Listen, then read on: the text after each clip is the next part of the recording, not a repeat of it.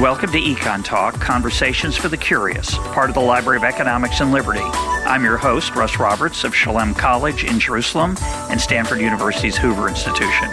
Go to econ talk dot org where you can subscribe, comment on this episode, and find links and other information related to today's conversation. You'll also find our archives with every episode we've done going back to two thousand six. Our email address is mail at econ talk dot org. We'd love to hear from you.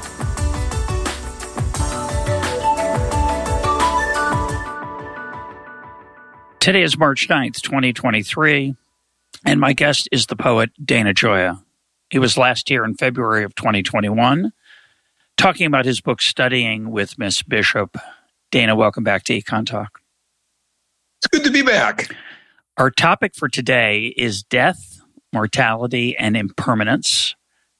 We're going to look at those topics using a couple of poems from your new collection of poetry, Meet Me at the Lighthouse, and I'm sure we're going to get into some other topics along the way. Uh, let's start with Meet Me at the Lighthouse. Uh, that is the uh, the book, but it's also named after one of the poems. And I'd like you to read it, and uh, we'll talk about it. Yeah, I'll, let me show you. This is a picture, actually, of the entrance of the lighthouse. It is an actual uh, nightclub, a rather shabby one that's in Hermosa Beach, California, just outside of Los Angeles. Anybody who's a huge jazz fan will know this nightclub. And this is a poem that takes place there. Everyone in the poem, except me, is dead. Uh, I'm talking actually to my closest friend growing up, my cousin, who uh, died at thirty-nine. This is a place we went together. So it's really a poem to him. I'll mention a lot of names in the poem: Chet, Cannonball, Stan, Jerry. These are the the names of famous jazz, jazz musicians: Cannonball Adderley, uh, Chet Baker, Art Pepper. So don't let them disturb you. The name of the of the house band at the uh, at the club was the Lighthouse All-Stars. Meet me at the lighthouse in Hermosa Beach, that shabby nightclub on its foggy pier. Let's aim for the summer of seventy-one, when all of our friends were young and immortal. I'll pick up the cover charge, find us a table, and order a round of their watery drinks. Let's savor the s- smoke of that sinister century, perfume of tobacco and the tangy salt air. The club will be quiet, only ghosts at the bar. So you, old friend, won't feel out of place. You need a night out from that dim subdivision. Tell Doctor Death you'll be home before dawn. The club has booked the best talent in Tartarus: Jerry, Cannonball, Hampton, and Stam, with Chet and Art, those gorgeous greenhorns, the swinging masters of our West Coast soul. Let the all-stars shine from that jerry-built stage. Let their high notes shimmer above the cold waves. Time and the tide are counting the beat. Death, the collector, is keeping the tab. That's really lovely. Uh, there's one other reference uh, that might be unfamiliar. It was unfamiliar to me. I, I had a vague idea, but I didn't know precisely, which is Tartarus. It's Tartarus. I, I said the club has booked the best talent in Tartarus. Tartarus is the lowest region of kind of the classical, you know, the Gre- Greco-Roman hell. So it's the underworld. So uh, I, I have... Uh, No idealistic notions of where these jazz musicians have ended up. You know, they're in the underworld and they're not even the higher echelon. But I, I you know, I liked that line. The club has booked the best talent in Tartarus. Well, the, the alliteration "talent in Tartarus" is nice. Tartarus itself has a incredibly, again, I said, even though I didn't know exactly what it, it was, I knew it was a bad place. I thought it was yeah. hellish. Um, It's funny. It reminds me of Cerberus. Uh, cause the, yeah, well, it is. Cerberus lives in Tartarus. Yeah, Cerberus is. Uh, I think he guards the guards the gate to it. Um, there's one other allusion in the poem I should probably point out. It's uh, uh, I love to steal great lines and play with them. And it, it, at this visionary moment in W B. Yeats's Sailing to Byzantium, where he imagines these holy men, and you know, that are kind of in the gold mosaic of a wall, he calls them the singing masters of our soul. Uh, and so I have the swinging masters of our West Coast soul. Um, well, that's awesome. But anyway, there's a, you know, I stole part of that line, but I, th- I think I, I made it my own. Yeah, I think that's fair. I, I, I know that poem, but it didn't. Um, I don't know well yeah, enough. It's, well, that's exactly what I want. I want you to sort of to, to it to be a kind of faint allusion. You know, I, I believe that really great poetry just necessarily, unavoidably, uh, plays off all the poetry that's been written. Because, you know, if I'm reading you a new poem, you've had a lifetime of experience. And so, uh, and so you take that experience and you just don't repeat it, but you play with it and you honor the listener's, um, lifetime of, of, of experience. And, uh, you know, so this, you know, I've got a, you know, I've, I've got kind of a novel beat. It's an, un, you know, I'm, I'm playing with a, you know, a different rhythm, but I, you know, I'm playing with all sorts of things there, because you try to make every line interesting. I will just mention, Dana, that I have the copy. I have your book on, on Kindle, on my Kindle. And while you're reading it, I was following along. And you made a couple of changes, like you did the last time when you read a poem for me. Yeah. Well, this one, actually, I probably changed one line. No more than that. Do you have? yeah. Yeah. The uh, it could be. It could be. It was interesting. I was listening to Bob Dylan last night, a live concert from nineteen sixty-six, and I noticed he played with his lines. Yeah. Um, and I liked that. I said, you know, that's what oral performance is. Sure. But this is one I I made a couple of of, of adjustments in the last. The last part of the proofs. That's crazy. But, um, you know, it's, it's an oral, or, an oral text is like jazz. It always has a little bit of room. So, I, I, but I recited it from memory. So, you know, I, I you know, the, uh, that's awesome. Um, I w- let's talk a little bit more about the poem, and then I want to talk, we'll move on to talk about, uh, to talk about death, um, and our, um, the challenge of living while knowing that death is uh, in the wings, Doctor Death. Um, so this is written for your cousin who died young. And yes, he was. A, he, well, he grew up next door to me. We were in this little enclave of Sicilian immigrants, and we were the we were the you know the two kids that went to college. And he actually was a dentist. He had a, got a brain tumor. He had two small kids. But growing up, I saw him every day. We went to the same school, the same church, same high school. We hitchhiked to the beach together. So we were like brothers. And and uh, I th- thought that he needed a night out. I, I mean, that sounds odd. I mean, th- let me be really clear about this, uh, Russ. You know, uh, you know, I I believe in a metaphysical realm of existence. Now, it could be external or it could be entirely internal, you know, but, you know, I believe there's a continuity between the living and the dead. You know, I, you know, I pray for my parents. You know, I lost a son when I, you know, my first son, you know, died. And so, uh, you know, I carry the dead with me, and, you know, I still talk to my mother, and she talks back, you know, so, and, and I would consider it an impoverishment, you know, for me to lose my son, my dad, my, you know, my mother, my cousin, my, my many friends. And so it's a, you know, I mean, that's, it's odd. It's very un-American. Americans tend to say you shouldn't think about death. Oh, that's morbid. Uh, but I don't think it's at all. I think it it makes my life more interesting. Well, the other motto is um, move on. And um, yeah. It's a very strange idea that you should leave behind the people who made you who you are, who formed you, who, and, and, and for me, I think of, I, I have a different metaphysical way of thinking about it. It it's, um, I am my parents. I'm exactly. An extension of them genetically, culturally.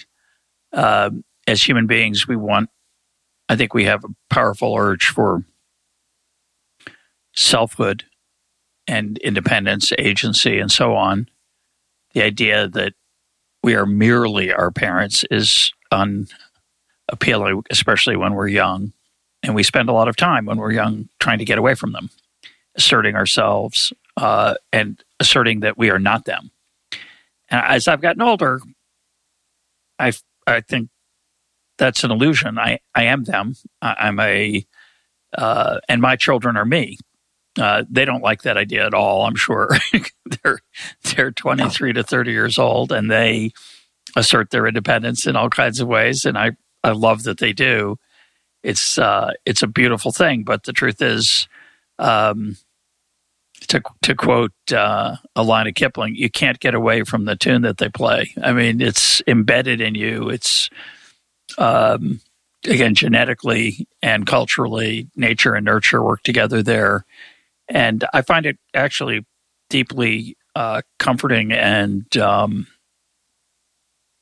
moving to think of. of the generations that way. And it's it, it's it's un-American. Oh, I, it's out of fashion, yeah. But I think that's so, that's why I said.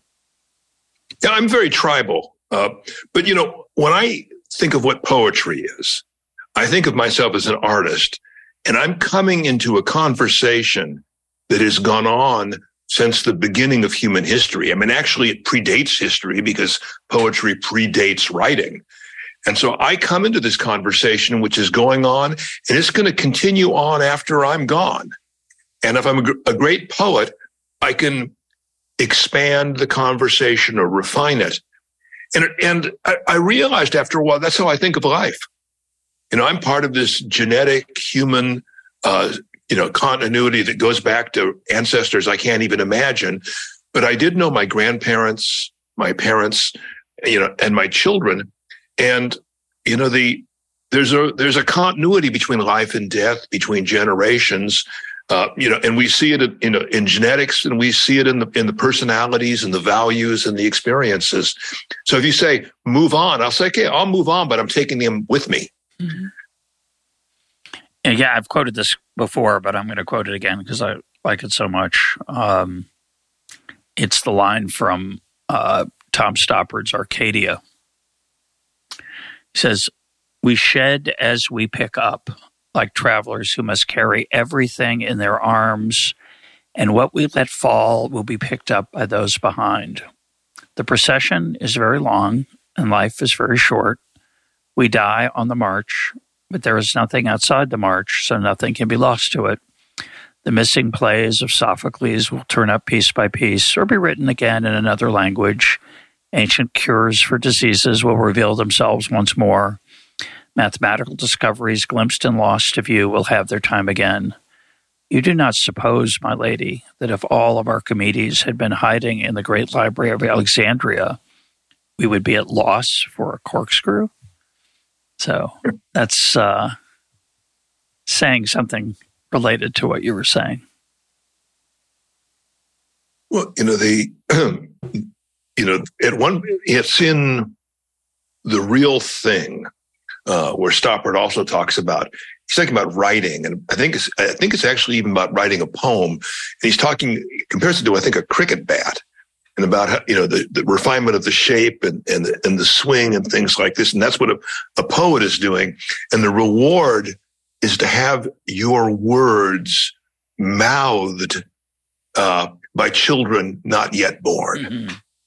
And that struck me as absolutely the highest honor in poetry, you know, is to have, you know, you know, people outside of your, you know, your narrow time band, you know, who, that see something of value uh, in what you're doing. You know, when I was uh, a, a young, ambitious writer, you know, at Stanford and Harvard, and, you know, tr- you know, imagining how I'd make my mark, I had this, you know, very English department notion of what a poem is and its its relationship to the great tradition and the history of ideas. But nowadays, I think of of what a poem is is this uh, instrument of language that you create that is it, one half a game and one half a kind of spiritual uh, exploration, but the highest thing that you can do is to be useful, is to have these words be useful to people in the in the dilemmas of their actual lives. And if you're lucky, the, they will find uses for your poem that you don't even imagine.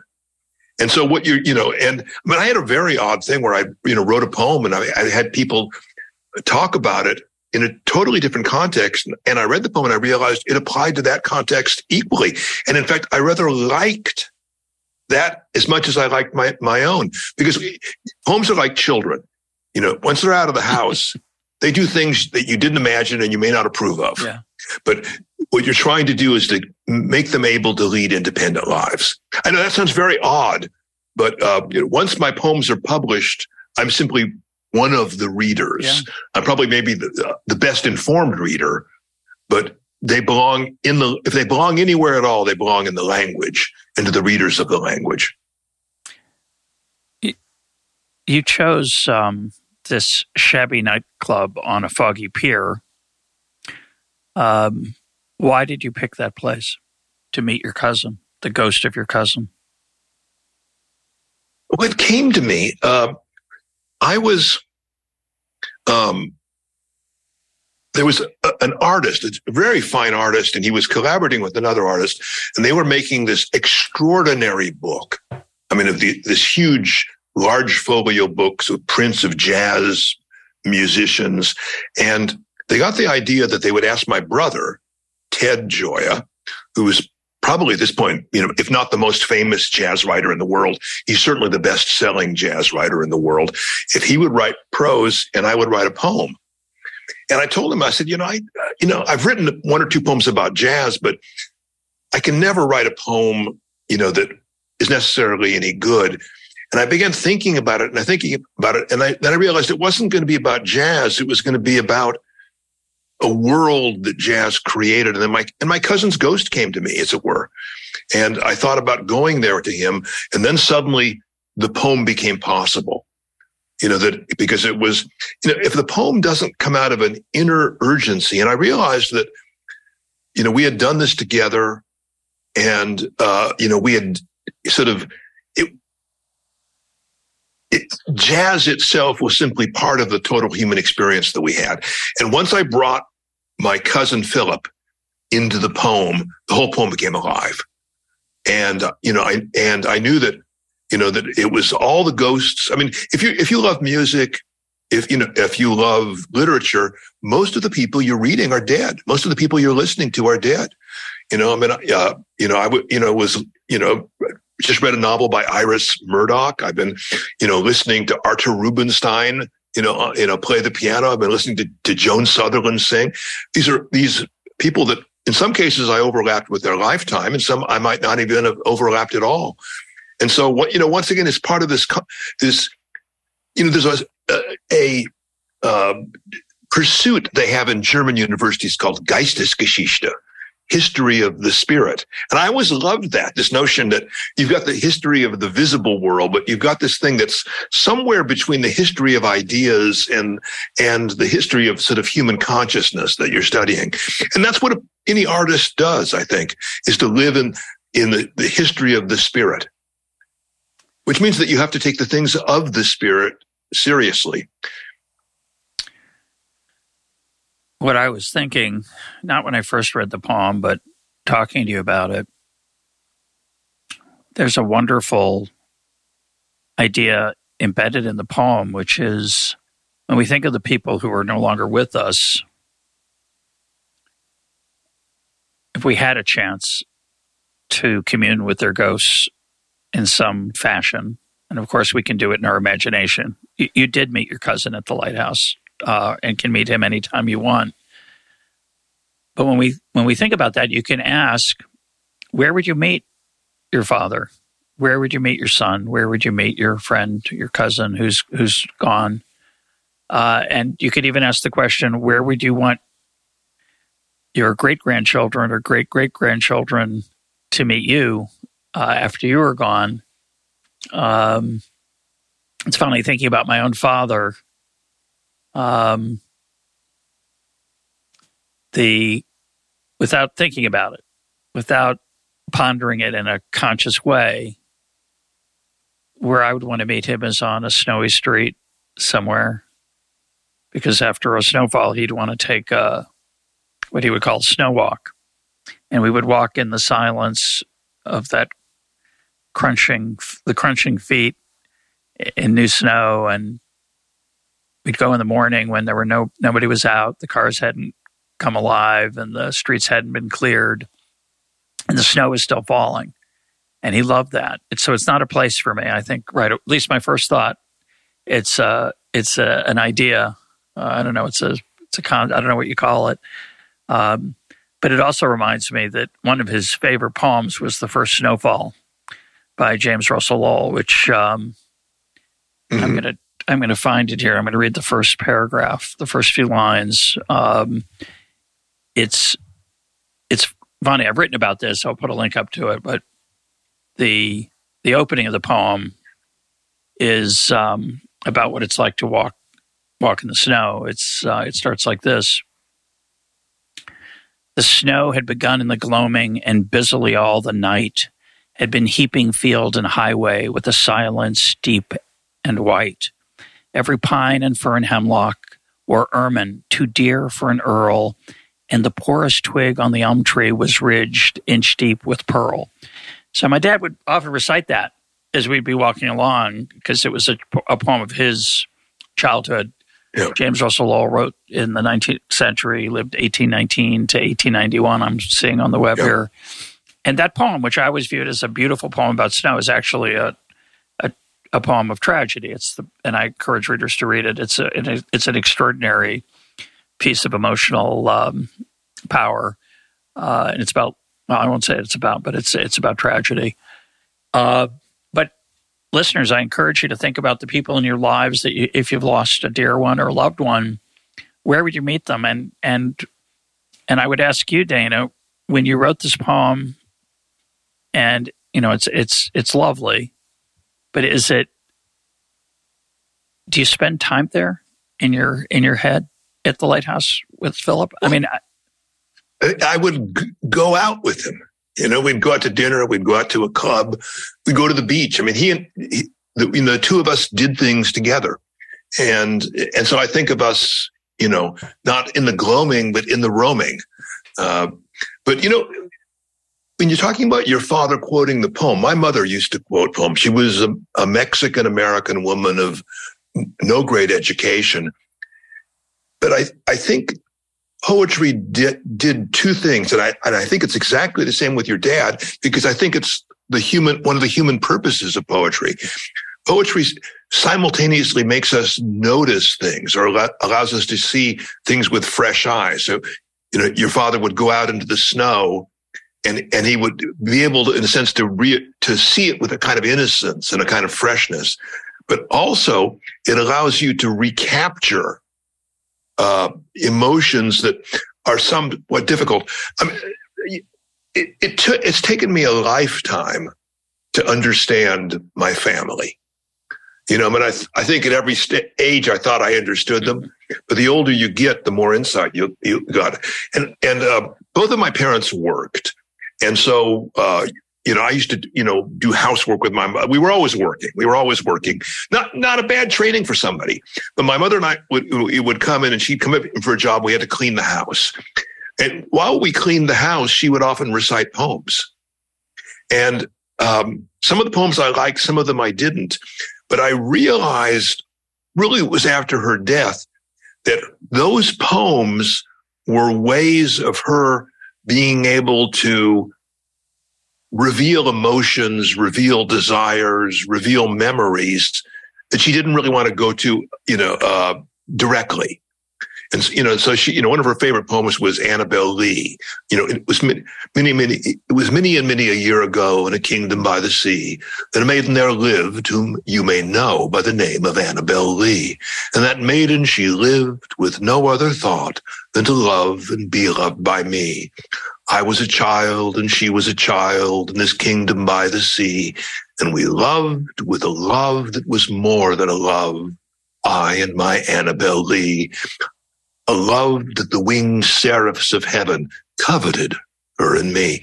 And When my mother was reciting this, it was beautiful to me. It put me in a trance. It put me in, it was, it cast the necessary spell that a poem does of arresting your attention, relaxing your emotions and memories, and creating a special kind of temporary space of heightened uh, feeling and perception. But, and that's what I was lost in. But she, what she was really communicating to me was this sadness that she carried about most of her life from the fact that her mother had died when she was very little. And, you know, she had an, you know, a difficult father, to say the least, and that her favorite brother had died at a very early age. You know about that from Studying with Miss Bishop, you know. Uh, and so my mother had these sorrows that she, she only with difficulty sort of kept under control. And this allowed her to vent those things, in a sense, without burdening her kid. Mm-hmm. And, and so I think that, you know, poetry, you know, is this secret language of emotion, uh, that is very powerful. It's not an intellectual art, really. I mean, people think of it as so intellectual, so difficult. You know, it's a very everyday, uh, sort of magic that allows us to get through the crap we have to get through. Yeah. Yeah, it's beautiful. I, yeah, I think especially in earlier generations, I don't know if this is fair to our parents and parents' parents, but emotion was often repressed to help beneath the surface. I'm sure for my father, poetry for him was a way to connect to his father, who had yeah. a sixth grade education, but knew much poetry and, and much Shakespeare by heart, and recited it and loved ideas and loved books, but had to make a living and for his family, and so never got educated. And so yeah. well, my, my, especially my Mexican grandfather only went to fourth grade. Uh, I asked him why he had to quit. He said, well, when my father was murdered, um, your, my brother and I had to become cowboys. You know, they were, you know, in, in Lost Cabin, Wyoming. I wrote a poem about this in the book called The Ballad of Jesus Ortiz, but he was a cowboy. A Mexican cowboy with a fourth grade education, you know, sort of bilingual. And he knew dozens of poems by heart, because c- cowboys would sit around the fire and they would recite poems, they would sing songs, and they would tell stories. And so I look at this thing, and that's why I have never believed uh what I was taught at Stanford and Harvard, that poetry was an elite intellectual uh form of language. You know, It it can be that, because, you know, poetry is simply a, a special way of using words so that they are heard and read in a special way. And you can do anything you want in poetry, but the bulk of great poems have been works that are pretty accessible to, you know, any alert, uh, intelligent person, you know, which I think is, you know, a substantial num- amount of humanity. It was sort of funny. I, as you know, I wrote years ago an article called Can Poetry Matter? It was published in the Atlantic Monthly. And to the astonishment of everyone, including myself, it generated more mail than any article in the history of the Atlantic Monthly. And they didn't even put it on the cover, but it, it, you know, hundreds and hundreds. And this is when people actually had to write letters. Yeah. And I, there was many of them that were there, but my favorite of all the letters that, you know, that came from, I mean, people in the military, you know, everything else. And, and was a woman who was on a ranch. And she said that she had three sons, and poetry was always important to her. And she sacrificed a lot to get her kids educated. And it disappointed her that poetry didn't really matter to any of her sons. And then she said the thing that really struck me. She goes, she's always loved poems and she knows them by many by heart. And she goes, some days I stand at the sink and a poem is the only thing that gets me through the day.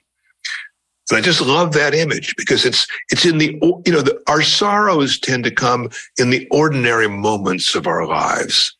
And, you know, and, and poetry is a kind of magic.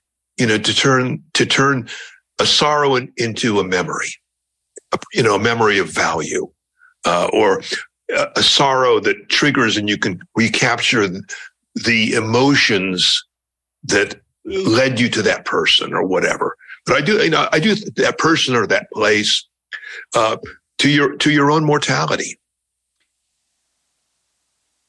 I, I do think um, you know, when we think about what we didn't pass on to our children, which I think about from time to time, I did not teach my children, I did not expose my children to much opera. I love opera. Opera is a huge part of my emotional um, yeah. life. And yet, for a variety of reasons, it just didn't become important. And I think about it. It's interesting. I I knew some opera when I was younger, say, before I went off to college. And my dad would harangue me to listen to more opera after I got out of college. And I just found it tedious and not interesting. And and uh, he sent me at one point a cassette of uh, Leontine Price singing Madame Butterfly. And uh, I got hooked. I got yeah. totally... Puccini will do yeah, it. Yeah, he's, uh. he cheats. Um, so if you're out there listening and you're not an opera fan or you've never been exposed to it, you can start with La Bohème or Madame Butterfly, and you can actually listen to it profitably without a libretto, without the words. Just close your eyes and listen to a great voice. Um, uh, you know, I had t- I have two sons, and the older one I used to take to the opera all the time because I was a reviewer at that point, music reviewer. And my wife, you know, she'd like to go, you know, once or twice a season. And so I take my son, and, you know, he loved going because we'd go into San Francisco or to Washington or into New York, and, and we'd have a very nice dinner and we'd do it. He doesn't listen to opera. The younger one, whom I never took, is the, you know, likes opera, you know, so, you know, it's, so, so maybe there was some osmosis a, there. Nah, I think it's, but I fell in love, you know, Now, I, I loved classical music, but I I didn't like opera because it, I think, it was the language barrier and the period barrier. And I was actually a student in Vienna, and there was an American girl uh, who was also there. And I think Sue had a, a crush on me, and she was an attractive girl, but, you know, a little difficult, I thought. And she said she bought, you know, she wanted to buy tickets to La Bohème, and we went. And I think she was assuming that we would go to the opera and fall in love. And I did fall in love, but with Puccini. And so, you know, I listened to La Bohème and it was like, where has this been all my life? And then I started going standing room to the opera. I, we sat with, I sat with Sue, uh, and I began to go once a week, twice a week. And by the time I was, I was in Vienna, I was going three or four nights a week because you could go for, you could do standing room for sixty cents. And, uh, and I developed a bankruptingly expensive habit in the, for the United States, which is one of the reasons why I'm glad I was a reviewer and later the chairman of the National Endowment for the Arts, because they gave me great tickets for free. But what I was going to argue, I, I was going to claim, and I, I, that opera was thing was a digression for me, is that I think for most modern listeners, um, most people listening to this conversation, our poets have been replaced by our songwriters, and it is songs that we sing at the sink rather than poems that we recite at the sink.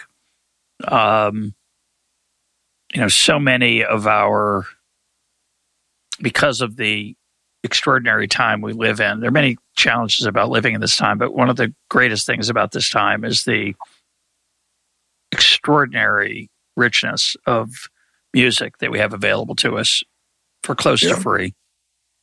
So well, in the old days, if you that, wanted to relive your your youth, you'd have to take out an L P if you had it and play it. You might it might be scratched and it might be broken and gone. But today you can access all the songs of your youth instantly, and um, they can make me cry. I can I can hear you know songs from um, from my adolescence or my my twenties. And there's so much emotion that I was felt at the time when I was listening to those songs in real time that I still tap into that. And there's there's a sense of loss. There's a sense of sometimes fulfillment, a sense of um, the power of youth that that's now. Uh, now, Russ, you th- you probably think you're going off topic, but you're not, because poetry and song were the same art. If you go back to, you know, like Latin, what's the word for poem? It's Carmen, you know, like the name of the, you know, of the operatic title character. A Carmen is a song. It's a poem. It's a magic spell, and it's a prophecy. Mm. And, and that's because they're, they're all interrelated. You know, the prophets were poets. I mean, if you look at the prophetic books of the Old Testament, uh, you know, it, they're in verse. I mean, because verse is the, is the medium. Poetry is the medium for prophecy. And my conception of poetry, and this is what makes me very different from most of my contemporaries, especially at least my literary contemporaries, people that are writing poems in the, in a, uh, in the grand tradition, let us say, is that my poems are meant to be heard. And I think Frost's poems were meant to be heard. Certainly Shakespeare's were meant to be heard because he never wrote, you know, he never published the texts. They existed in performance.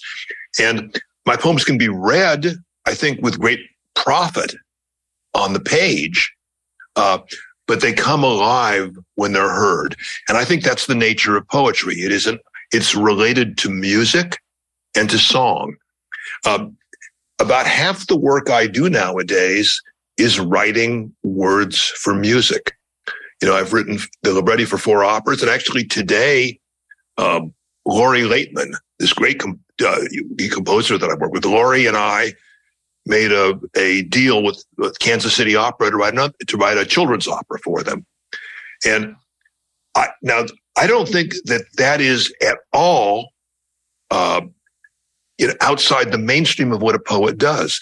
You know, if you go back to the Renaissance, this is when, when I quit my job. I worked for fifteen years and I wrote at night. And, and, and I, my wife was saying, well, you know, she supported what, whatever I wanted to do. And I said, if I just wanted to write books of poetry, then, you know, I could have had a full-time job and, you know, written in the e- evening and the weekends the way that Wallace Stevens did. But I wanted to write, you know, verse plays and songs and essays. I wanted a Victorian kind of career. And so anyway, um, you know, I believe that a poem is language raised to the level of song. Do you want to hear another poem? I do, but I want before before that, I, I wanna I wanna stick with Meet Me at the Lighthouse for a few more minutes. Um, yes. Uh, you didn't say, ha, have you, did you go to that jazz club with your cousin? Yes. When he was alive? Yes. Okay, so you were... That's why, that's why it's, it's the, you know, that's the connection that I had between jazz and, you know, a, a, an, an emotion that, you know, motivated a poem. So I, I want to talk, if if you're comfortable, we don't have to talk about your cousin, but I, I want to talk about this longing we have um, for people who are gone. I there's a, a song by Mark Knopfler that uh, he wrote. It's called "Piper to, a Piper to the End." And a piper is a bagpipe player of bagpipes. And your poem reminded me of his song. I've got a couple examples I want to share, and we can we can talk about them. Um, Mark Knopfler never met his uncle. His uncle died at twenty in World War One, and he was a piper. It's a very unmilitary way to be a soldier. He was a, a bagpiper mm-hmm. in in the army. Um, which was still imaginable in, I guess, nineteen fourteen. And this is how, I, I don't know if I'm allowed by copyright to sing the song uh, or recite the entire uh, lyrics. So I'm just going to recite the first verse on, on the basis of... Yeah, I think I think there's a t- the whole, the whole, when you do the whole thing, you get into trouble, but I'm yeah. sure you could excerpt yeah, it. Yeah, I'm going to ex- excerpt it. Um, and so imagine... Mark Knopfler, who's I think a great writer, um, he's uh, he's best known for Dire Straits, but I think his solo career as a songwriter is spectacularly magnificent. And th- I'm going to sing um, the first line, and then I'll I'll finish reading the first verse without the song, but uh, I, I can't help but sing a bit of it. It goes like this. When I leave this world behind me, to another I will go. And if there are no pipes in heaven, I'll be going down below. So that's that's the first star, which is amazing. He says, yeah. you know, he's a piper. And so if there aren't bagpipes in heaven, he's going to hell. He's going he's to re- refuse at the entrance. Yeah. And he assumes he's going to heaven, which I love. Um, the, the next part I'll just recite of the first verse. He says, if friends in time be severed, someday we will meet again. I'll return to leave you never. Be a piper to the end. And the rest of it's about what it's like to, the next few verses are gorgeous. They're about what it's like to die in battle, which Mark Knopfler imagines. But the, the idea that that our friends are never lost, that our loved ones, that we'll see them again, that we will return to leave you never, um, is such a powerful human desire.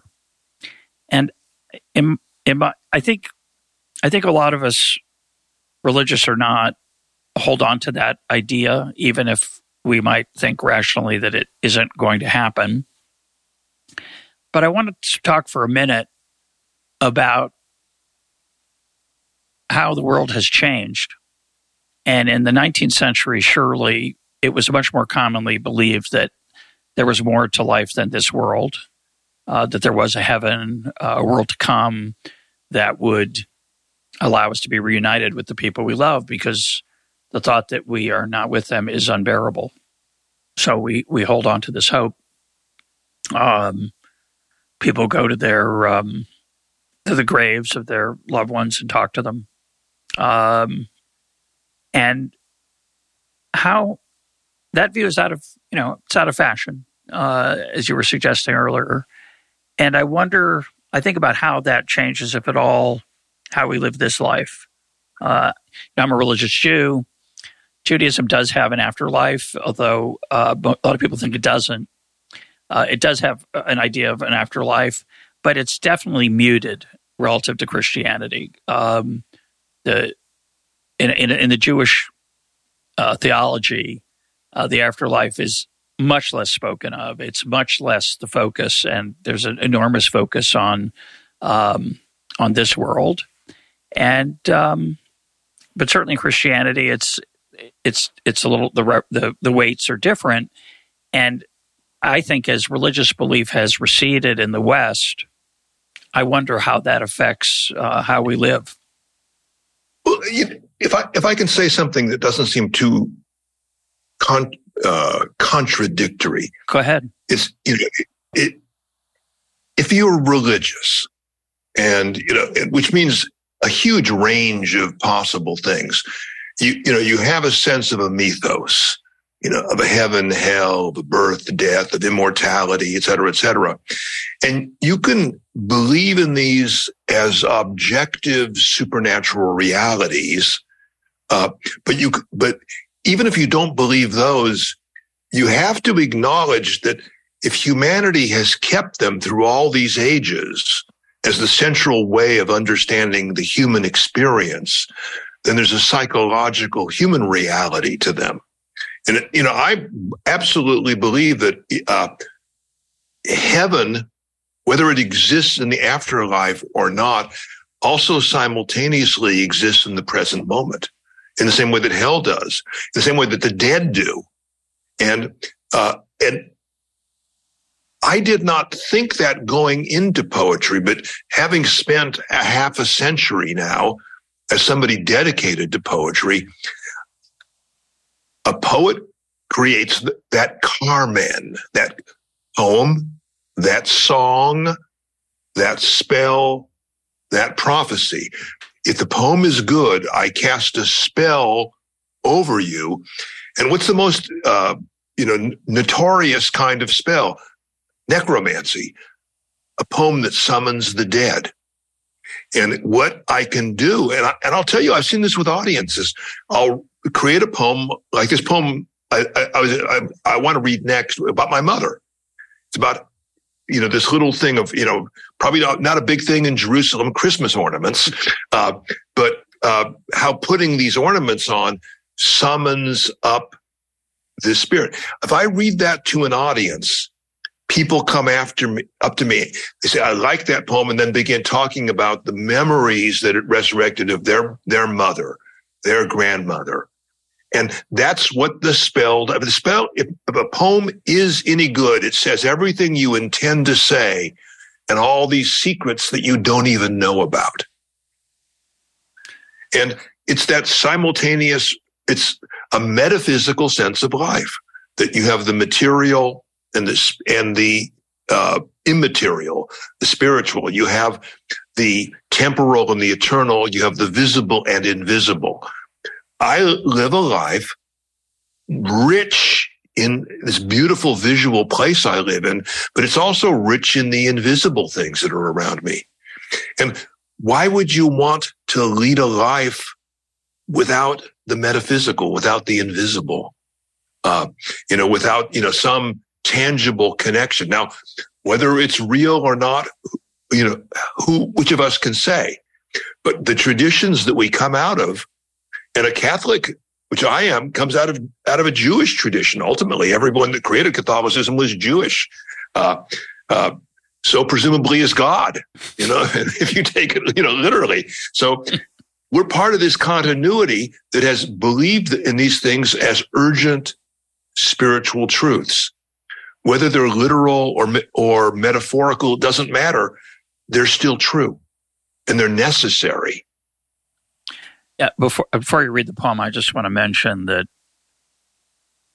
I, I was I've recently discovered that there is a strong view in physics, not universally held, uh, that time is an illusion, that there is no past or present or future in the sense that we understand them. There's no that the things that happened that that we think of as the past are, are in some sense concurrent, which means that no one is truly dead. They're just not well, and, reachable. And that, that is a definition of something coming from the other side. That is what mysticism is. Mm-hmm. You know, every tradition has this kind of little corner saying that there's a, there are some people who have these moments in which that go outside of time, go outside of out of place, and everything, you know, the the you know the the universe implodes upon this, and the, and as it were, you know, which is also very Jewish, uh, you know, in terms of in terms of these things, and it's indescribable in the language of time, in the language of of temp, of uh, finitude. There's a wonderful poem by Borges called Matthew twenty-five thirty, where, uh, you know, Borges is in the uh, the train station uh, in Buenos Aires, and the train pulls the whistle, you know, the old deafening mm-hmm. train whistles.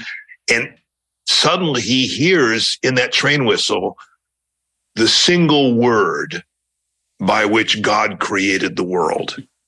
You know, this, you know, it, which comes out of Jewish mysticism. And then he tries to explain what it is. And it's a, one of the great poems of the twentieth century. And he just gives this long list of, of things that it could be. And if only, as the blood of heroes is, is, is through your veins. Uh, uh, you have, uh, you have wasted the years, and they have wasted you. And still, and still you have not written the poem.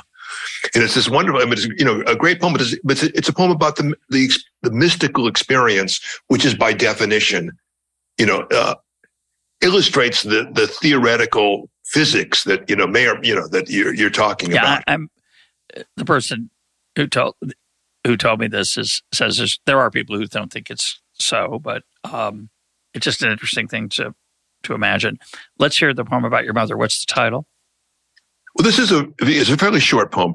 It the the time if you know that you know uh, when Jesus was born, the three magi, the three kings came from the east, and they brought him gold, frankincense, and myrrh. These, you know, these, you know, these three gifts.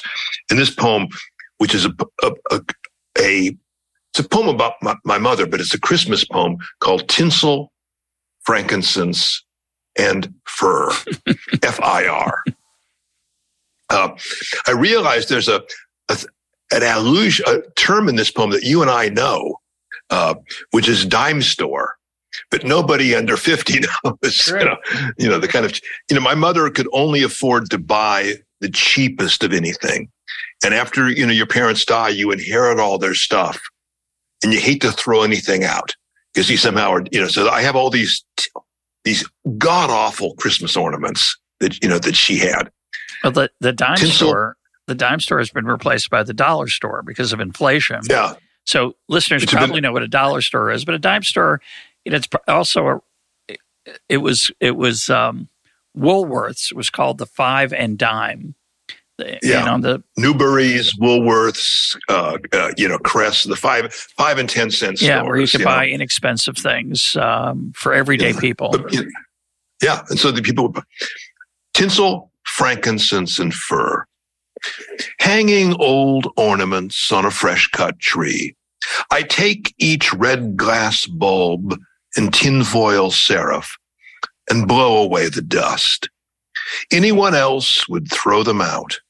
They are so scratched and shabby. My mother had so little joy to share.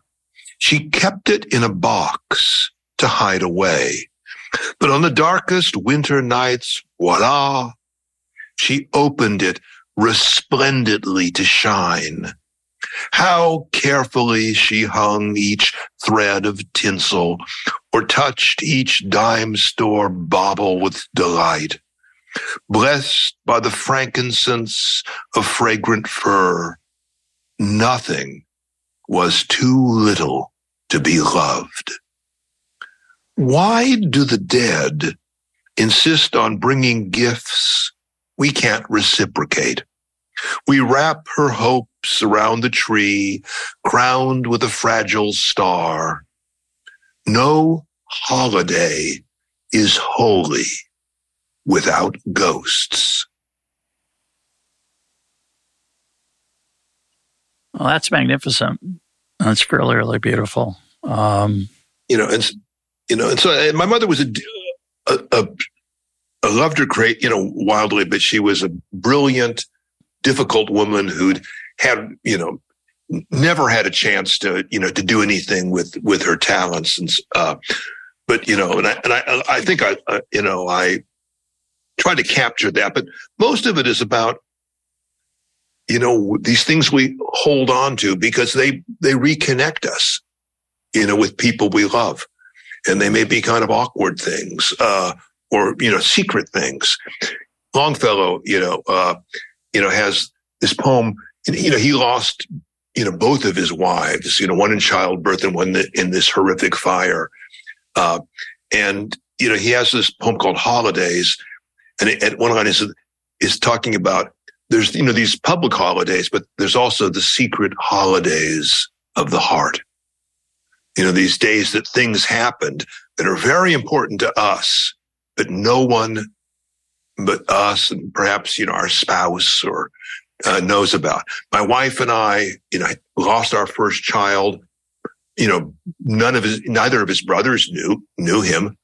Uh, and he's incredibly important to us. And we still cherish his memory, which has gone from being a sad memory to kind of a joyful memory because, you know, we had kids thinking we were going to, it was sort of a burden. And we realized it was a delight. Mm-hmm. Uh, but only my wife and I, this, you know, it's part of the secret language that you speak with people you love. Actually, I'd like us to close with, um, if you could read it again. A lot of listeners uh, found it very powerful, The Marriage of Many Years, which you read the first time. I'd be happy to. And um, yeah, this is a. I, I want to add a comment after it. And then we, we can talk a little bit about it again. Uh, um, in my book, ninety-nine Poems, you know, I was publishing my selected poems, uh, you know, oh, I don't know, about f- four years ago, I think it was five years ago. And I wanted to end the book on a poem to my wife, you know, because I don't tend to write about my, my you know, my family, because I don't want to, you know, to make their lives public. But I, I wanted to write a poem, you know, basically about how much uh, she meant to me. And, and I was trying to think of the, the, the right metaphor for an enduring love. And I think it's language. When you love someone, when you spend a lifetime with someone, the two of you create a private language. And it is the most intimate form of communication you'll ever have with anyone in the world. But it's very fragile, because if you lose the person, who do you speak the language with? And it reminded me of these California Indian tribes, which only have one or two living speakers. And when that person dies, the language dies, the songs die, the uh, the dances die. And does that mean that that culture was not worth anything? No, it's just that, you know, it's it's destiny in a way. All of us are mortal. So everyone will lose, you know, the, you know, uh, the language that they share with their beloved. Marriage, and yet it's happy. It's a joyful thing. Uh, and so, I mean, you know, and I think it's all the more joyful for understanding its finitude. Marriage of many years. Most of what happens, happens beyond words. The lexicon of lip and fingertip defies translation into common speech. I recognize the musk of your dark hair. It always thrills me, though I can't describe it. My finger on your thigh does not touch skin. It touches your skin, warming to my touch. You are a language I have learned by heart. This intimate patois will vanish with us. It's only native speakers.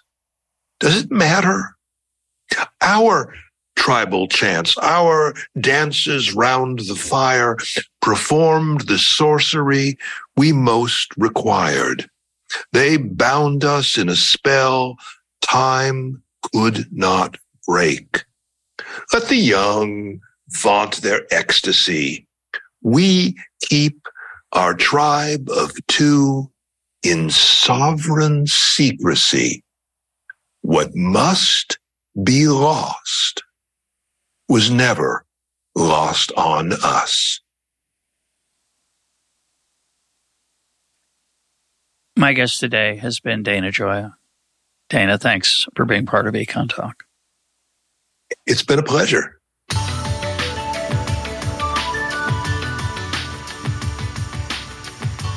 This is Econ Talk, part of the Library of Economics and Liberty. For more Econ Talk, go to econ talk dot org, where you can also comment on today's podcast and find links and readings related to today's conversation. The sound engineer for Econ Talk is Rich Goyette. I'm your host, Russ Roberts. Thanks for listening. Talk to you on Monday.